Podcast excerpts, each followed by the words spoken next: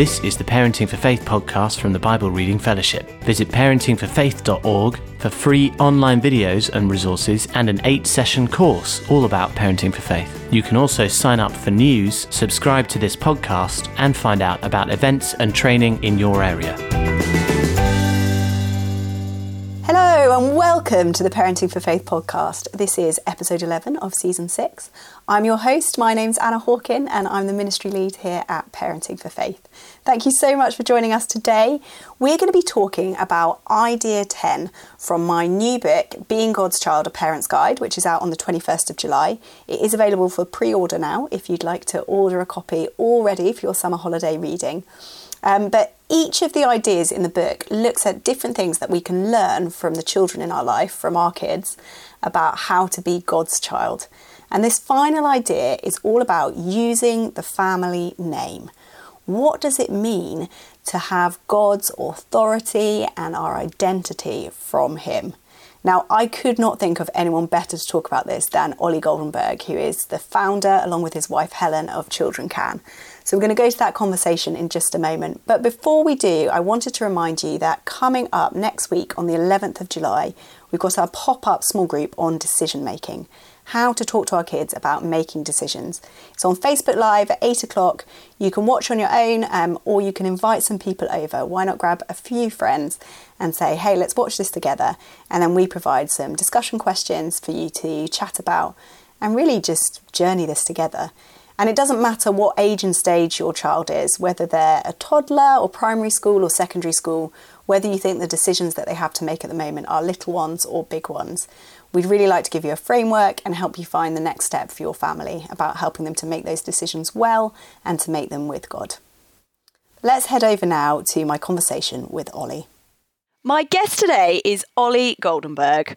Olly is a great friend of mine and of Parenting for Faith, and he's the founder of Children Can, who disciple children from the womb right into adulthood, and they're all about connecting the generations of church together. He's written loads of books. I don't know if you even know how many, Olly, but including the Josiah Generation. No, he doesn't know.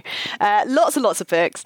And uh, he and his wife Helen have five fantastic children. Thank you so much for joining us today, Olly. Thanks. It's great to be here. And I'm, I'm sure my kids are going to like the fact that they've been called fantastic, because they are. I mean, the, they are fantastic. The alliteration helps, I think. But uh, no, they are amazing. We would, Olly and I were just catching up about each other's kids.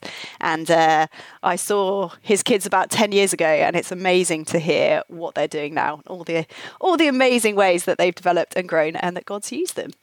So we're talking today a little bit about that, about what it means to be God's children, uh, how we can use the family name, how we can use God's authority and the resources that he's given us to see amazing things. But I want to start off by asking you a personal question, really, Olly, which is, what does being God's child mean to you? What does that look like in your day-to-day life? And how does it affect your parenting? Okay, so, uh, wow, that, that's one small question to begin with. Thanks, Anna. But that, right into the deep end. I mean, I think the first thing is it's identity, isn't it? That my identity is I'm part of God's family. So because I'm part of God's family, that's who I am. And I, I think with our own families, we build that same identity in. So our children know they belong to us, they're part of us, and whatever happens in the world outside, they can come back, hopefully, to the safety of our home. I know not, that's not true for every child. Um, but for many, the family is the very secure place. And so with God as our father, it's the same. I have that total security in him. It doesn't matter what the world says about me. I have somewhere safe to come back to. Not, not just somewhere safe, but somewhere with total unconditional love. Um, and, and that level of unconditional love that allows us to be disciplined by God. You know, the Lord disciplines those whom he loves. Our Father, earthly Father, Hebrews says, disciplines us for a short time, but the Lord disciplines us for our good. Um, it, it's that moment uh, sometimes p- before I go and do something, my wife goes, oh, you got a little something on your nose. Now, if other people say that, you feel all embarrassed. But because she's family, there's that, yeah, only she can say that. I know she loves me and I'll sort that out before I go up in front, in front of people to speak. Um, and it's the same with Father. He can discipline us. Our Father, he can discipline us. He can guide us. And best of all, he knows what's best for us. So having our identity in the Lord changes everything. And the fact that he's our Father and not just Lord. Um, I love the, the description of the uh, person, the only person who is allowed to interrupt the president no matter what he's doing. And it's his son. Uh, he can come in, he can say, Daddy, and demand something, you know, can we do this? Um, and we have that same right. We've been looking recently at Revelation um, four, chapter four, that throne room of God, which is just this awe-inspiring thing of, I encourage you, your listeners, go and read it. The, this God who is thunder and lightning and angels around his throne and twenty-four elders who every time the angels cry, holy, holy, holy, they cast their crowns before him and bow before him. And, and we read that we can boldly approach the throne.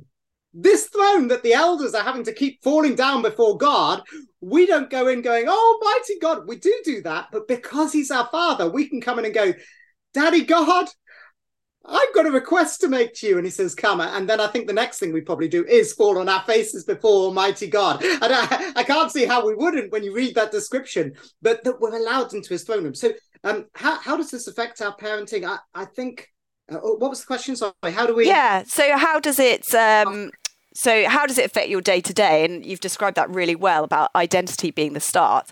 But what difference yeah. that, does that make to you as a dad? So you're parenting, not just out of your own resources, but you've got God as your Father there with you day-to-day. What difference does that make? Yeah, brilliant. I, I think the Lord gives us a model of how to live as a father. And uh, whether we have a perfect father, and I was blessed, I had a pretty good father, but he wasn't perfect. Um, but then I look at how the Lord is with me and how I read of him in scripture and go, right, that's the model of fatherhood I'm aspiring to. I think sometimes our parenting can be either a reaction towards what our parents did or a reaction against what they did. And actually what we, we should be aspiring to is not to copy exactly our parents because they were pretty good, or to rebel against everything to do with our parents, but aspire to be how Father God was with us. So that firm discipline, consistent, unconditional love, no matter what mood we're in and no matter what they've done, to, to be that that even keel in the family. Um, so I think it's seeing, uh, for, for me, it's looking at God as our Father is a model of what fatherhood looks like and how I need to up my game. Uh, if I'm honest, you, I look at how Father God is and go, okay, Lord, I'm going to ha- I'm going to have to up, up my game. I can't just live at this level and parent my children at this level, which is kind of okay. And it's kind of what my parents did. And, you know, they're not going to, it's not going to be a disaster, but actually you're calling me to be a father to these children. You've positioned me as their parent. And therefore I, I need to be the best father I can. And obviously the best model of fathering is, is Father God himself. Yeah, that's so helpful. Thank you. And uh, so we've touched a bit there on identity and the difference it makes knowing whose we are and being able to boldly approach God. I want to think now about specifically God's authority, the authority that we have as his children. Um, how can we help our children and young people to understand that and to use it? It's all well and good to sit at home in our nice comfy houses or churches or whatever and talk about God and worship him and pray to him. Uh, those things are great, but actually he's given us authority to do amazing things. How can we share that with our children and young people and get them out there and using it? Yeah, I, I mean, I think the, the starting point for this is who is God with our children. He is the creator of the universe. He, he is the one in whose image we're made. He is the one who has all authority, who ultimately will create the new heaven and new earth at the end, who is returning to a world that is groaning and longing for him. He, he is the one who will send one angel, one angel to tie up Satan at the end. Just one. That's all it will take, because all authority rests with him. Um, so starting with understanding who he is and then ourselves in relationship to him, we're his children. And that means we're called, um, Second Corinthians says it this way, we are ambassadors for Christ. We are called to be ambassadors for God. The ambassadors carry delegated authority to enact the king's or the local government's command. They live under the local government's rules. So the British embassy all over the world, they can have tea at four o'clock, and uh, they and that, that's a kind of a stereotype, isn't it? But but they have they're under the British law. Whatever country they live in, their embassy runs under the British law, and they are there to represent and enact British interests in all that they do. Well, we're ambassadors for Christ. This means we get to live with that authority of Christ expressed wherever we go. Um, it's not our authority, it's God's. And how, how can we help our children to see this? Um, so there's a couple of things I want to say on this. The first thing is um, that that having when they under, begin to understand this, that they need to understand it's not their authority that they have to go and boss people about. Mm. But this is God's authority in them to bring God's kingdom from heaven to earth.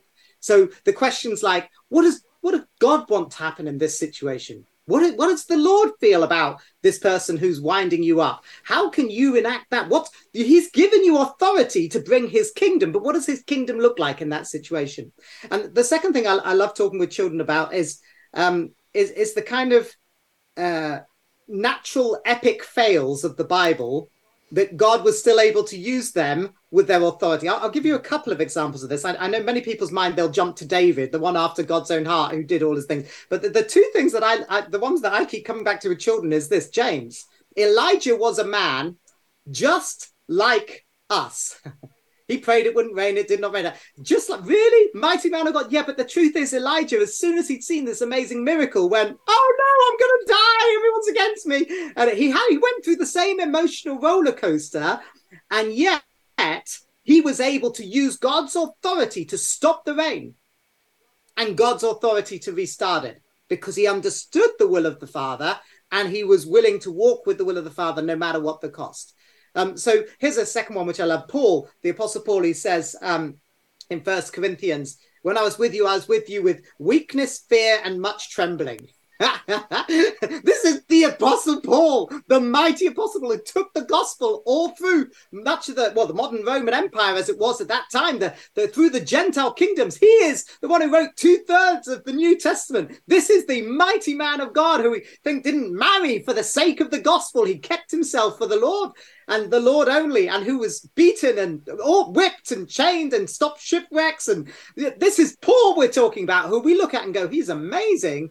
And his testimony is, actually, do you know what? I have nothing. I ran on empty, but I needed the Lord. So when our children begin to understand that and they see, actually, this is God's authority in them, then it's, okay, Lord, what do you want me to do today? And I will encourage children to say, Lord, show me the opportunities you're giving me. Show me what they are and help me have the courage to take them. And I know when our children begin to pray that, it's amazing how they just go, oh, I spotted this person today, or this happened today, or just because their eyes are open to seeing, Father God, what are you doing? Daddy God, what do you want me to do today? And remembering that we're on the winning side. Jesus declared, it's finished. So we carry his authority to enforce his victory wherever we go. And, and that doesn't matter. That's not dependent on age. It's not dependent on how long you've been following the Lord. It's just simply dependent on us being part of his family. So good. So good. And so countercultural, because I think actually there's a bit of an encouragement in general parenting to say to your children, you're clever and you're beautiful and you're funny and you're perfect just as you are. You don't need to do anything, or just, you know, believe in yourself. And we're actually saying to our children, don't believe in yourself. You're fallen, broken, weak people as we are. Um, but that's fine. That's God's speciality. He loves to use his children in their brokenness, in their weakness, to do amazing things. And then it's so exciting because you can see it's God. I think... Um, yeah, it's brilliant. Just listening to that, and I think you, what you've described is, which worldview are we going to give our kids? And it's so insidious. I mean, what you the, the kind of believe in yourself, that's a really new age worldview. Mm. And it's insidious in the church if we're not careful. It's insidious in our parenting. But as much as possible, we need to frame it in biblical terms. And I, I think it's a challenge for us. But if we're not the first generation to raise um, kids in a kind of secular environment, we won't be the last, I don't think, unless Jesus comes back um, soon. So, so yeah, we can do this. We can do this. Mums, dads, we've got this. And I wanted to pick up there. One of the things I love that you have done at Children Can is to look at Christians who've gone before and to really kind of highlight this to our children and young people. So through your God's General series, you look at uh, all sorts of, I was going to say heroes of the faith. To me, they're heroes of the faith. I don't know if that elevates them too much. People who've done amazing things for God, but like I say, who are were fallen, broken, normal, ordinary people, and kind of share their stories uh, with children to say, hey, look, this is how, with God's authority as his child, God can use you to do amazing things. I don't know if you just want to share a little bit more about uh, those stories, maybe an example of one of them and how a parent might use it to help their child with this. Yeah, brilliant. I, do you know, I think looking at examples from history are so important. Many, many missionaries, I think it's ninety percent of missionaries receive their call as children. And I think a lot of the reason the Lord was able to serve that, I'm talking about overseas missionaries, we're all missionaries uh, because we're followers of Jesus, we're called to bring his mission to the world. But those who received their calling to overseas, many of them read biographies of people who went before. And as children, God was able to use that to stir in them a desire to fulfill their calling as overseas missionaries. And um, so we wrote the God's Generals for Kids series. It's a series of twelve books looking at twelve different lives of people who lived full on for Jesus and made huge mistakes, some of them along the way, um, for exactly that same reason. We want to see children, and, and actually this is the testimony of these books, that it stirs children to say, I want to live like that for Jesus. Um, and, but one of my favorite stories is someone uh, called John Dowie. He was, he was a disaster for the second half of his life. When you study his life, you think, why would you even mention this guy? Because the second half of his life became very egotistical, self-centered, uh, calling, built a city called Zion. I mean, I'm, I'm not selling the book at this point, am I? This is the guy, yeah, I would not want my child to follow this. But, you know, in the earlier part of his life, he was one of the real um, pioneers restoring He, the healing movement, modern day healing movement to the church. And the Lord really, really used him. In fact, many of those um, who crossed paths with him would be from the Azusa Street revival and so on, came in, under his influence of his ministry at some point, who went on to spread the gospel all over the world and who would be perhaps at the root of many of the charismatic movements and Pentecostal movements we see today. They came under the influence of this guy who, at the start of his ministry, was super humble and used mightily by God. They they tried to kill him um, because he was seeing so many people saved and so many people healed, and he was so outspoken against the sins of the world at the same time. So confronting, but also displaying the glory of God. In other words, what we're talking about, carrying the authority of God and saying, you guys need to repent. This is sin. God will judge you. But come to him, all you who are weak and heavy laden, and Jesus will give you rest. And so uh, John Dowie saw many, many miraculous things. In fact, on the back of the, the wall of his church, he had um, crutches and, and hearing aids and things that were no longer needed because people had been healed. Well, because of this, they, they tried to destroy his ministry. He was arrested a hundred times one year. A hundred times. Imagine trying to run a ministry when every third day, every couple of times a week, you're arrested. Um, they put him in a, uh, one time when they arrested him, they put him in a cart that had held smallpox victims, hoping he would get sick and, and kind of knock him out that way. Um, one time he was working in his office late at night with his secretary, and he heard an audible voice saying, get out. And he, you know, said to his secretary, do you hear that? No, you didn't hear it. And um, okay, second time, get out. Just really uh, just finish this up. And then a third time, get out now. And uh, he said to his secretary, Let, let's go back to my house. We'll finish our work there. When they came back to the church in the morning, his office had been blown up. They put a bomb under his desk and his office had, boom, gone. So anytime when he was putting the Lord first, anytime Um, people tried to attack him or bring him down, all that happened was the Lord elevated his ministry further and protected him. But when he brought the spotlight onto himself and started to say thing, crazy things like, you pledge allegiance to Jesus Christ and John Dowie, his apostle, um, then his ministry nosedived. And actually, there's a bit of explanation at the end. I'm not going to give that bit. So we, we, we, 'cause we want to leave that as a teaser.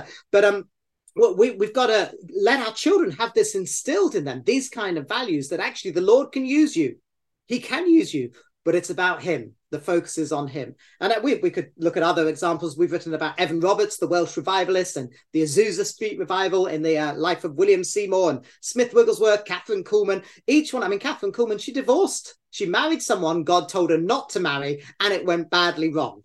Um, and so all of these are, and yet the Lord used all of these people to bring his healing, his salvation. John Lake saw one hundred thousand people saved in three years in South Africa. I mean, that's a, there's a that's a fruitful ministry. And so for our children to understand that when we walk in the authority of God, we can do, I think often with things like healing, um, we, we have this impression that we are to go to God with healing. It's as if we come with, for someone who's healing, and we turn to the Lord and say, Lord, will you heal them? Heal them.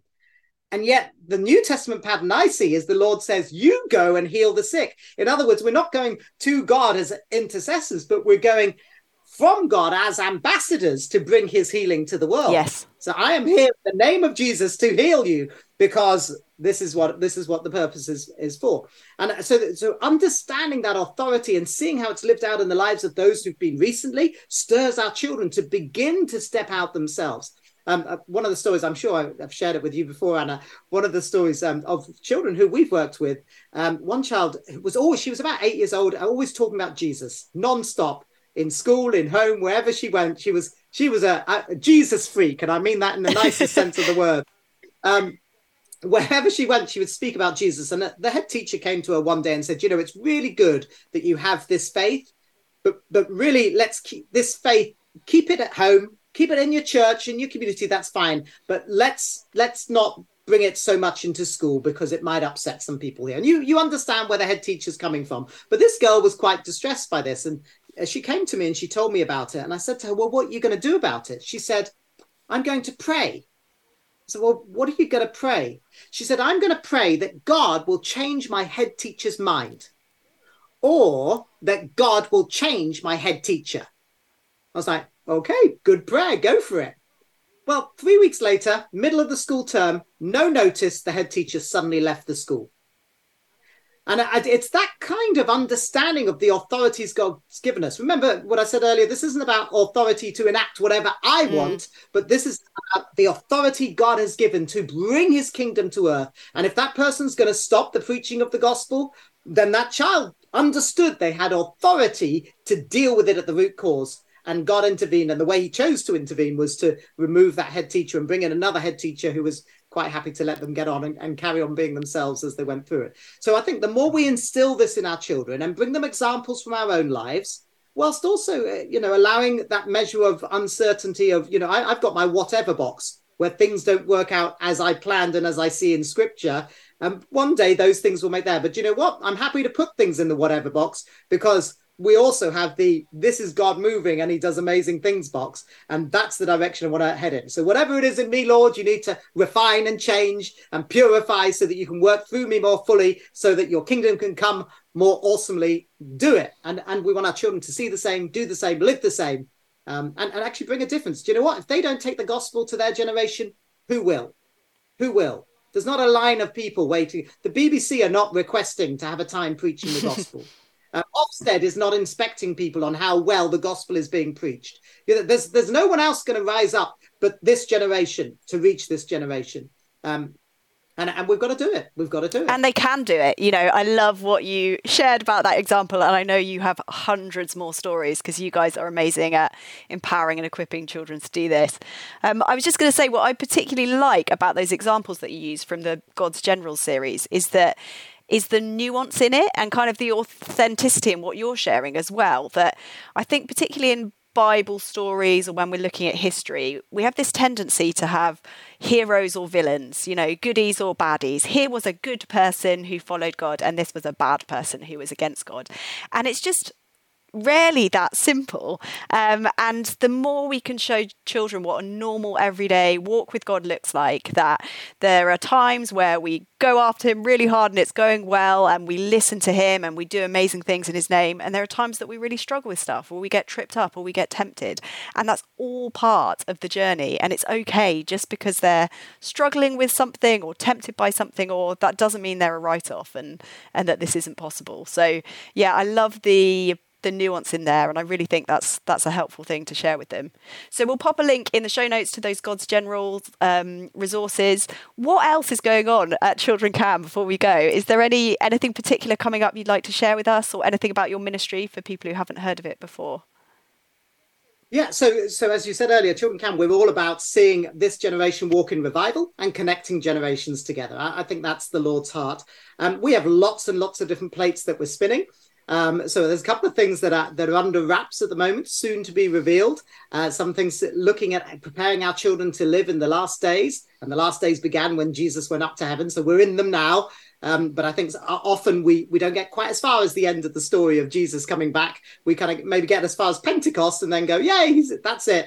But um, but if they don't know that there might be some tribulation times, some challenging times, and how many will fall away, if they're aware of those things, when they see it happen, they go, oh, this is what God said in scripture. I remember this, and it will strengthen their faith as opposed to them imploding. So we've got some things on that. Um, we're preparing as part of our uh, womb ministry. So um, this is ministering to those who are pregnant. We've got our book, Jesus, Your Baby and You, and we're preparing a video series to go alongside that. That'll be out hopefully in a few months' time. It's taking a little longer than planned.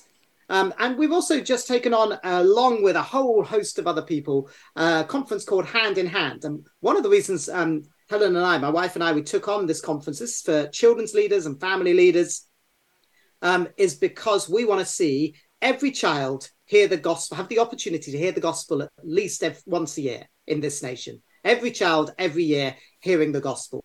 So as well as having some great discipleship things and some emphasis on family there, we're going to really be bringing in how we can reach out to the lost. And it's the second to fourth of February, Hand in Hand conference. And uh, if you work with children, I really encourage you to go along there and take a look at that. And uh, take a look at our website. We've got loads and loads of things going on. We've got grandparent forms. If you're a grandparent, if you have a, a parent who you think, I would love them to kind of be able to get this. Uh, so we, every few months we do a grandparenting form. Our next one in um, October is with Steve Bigou from uh, Children Christian Concern, and we're going to be looking at clash of values. So what it's like when there's clash of values either across generations or with your family to the outer world as well. So that's our grandparent form. We do webinars for kids. Our next one is all about the Feast of Trumpets. Da, da, da, da. And we'll be looking at what that's got to do with Jesus and what's that got to do with us as believers, um, that Jewish festival of trumpets or Rosh Hashanah, and lots of other things. We travel around doing all kinds of things, um, which we can talk about all day long. Uh, but the best thing is just go to children can dot co dot U K and you will find out more about it. They really do have a wealth of resources. So uh, it's worth joining their mailing list, following them on social media, um, because there's new stuff coming out all the time. Olly, it's been an absolute pleasure. It always is. Thank you so much for your wisdom. Thank you for what you and Helen do, the many people you bless in this nation and uh, far beyond as well. Thank you, Anna.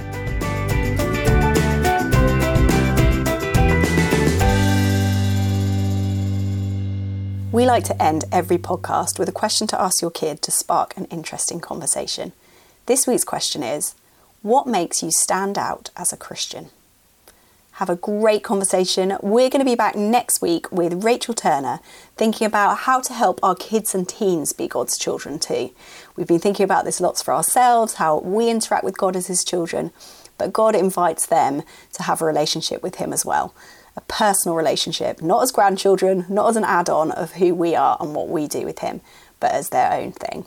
So uh, do join us next week. And I'd love to invite you this week to subscribe to the podcast if you don't do that already. Now, there's different ways to do that on different platforms, but it's really, really important. We're about to have our summer break, so it'll be the end of season six, but we've got some summer bonus episodes that are going to be popping up over the summer, and you're only going to notice those and get access to them if you're subscribed. So if you look wherever you're listening to this now, if it's on an app on a phone, there should be an option to subscribe. Or if you're listening on Spotify or online, uh, you can follow us as well. But do make sure that you're subscribed or you're following us um, so that you get those bonus summer episodes. Have a great week. We'll be back next week.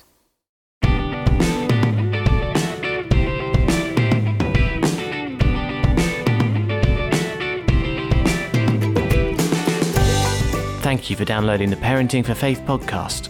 A new episode will be released next week, and why not look at parenting for faith dot org to watch the free eight-session course, to get in touch, or to find out about training and events near you.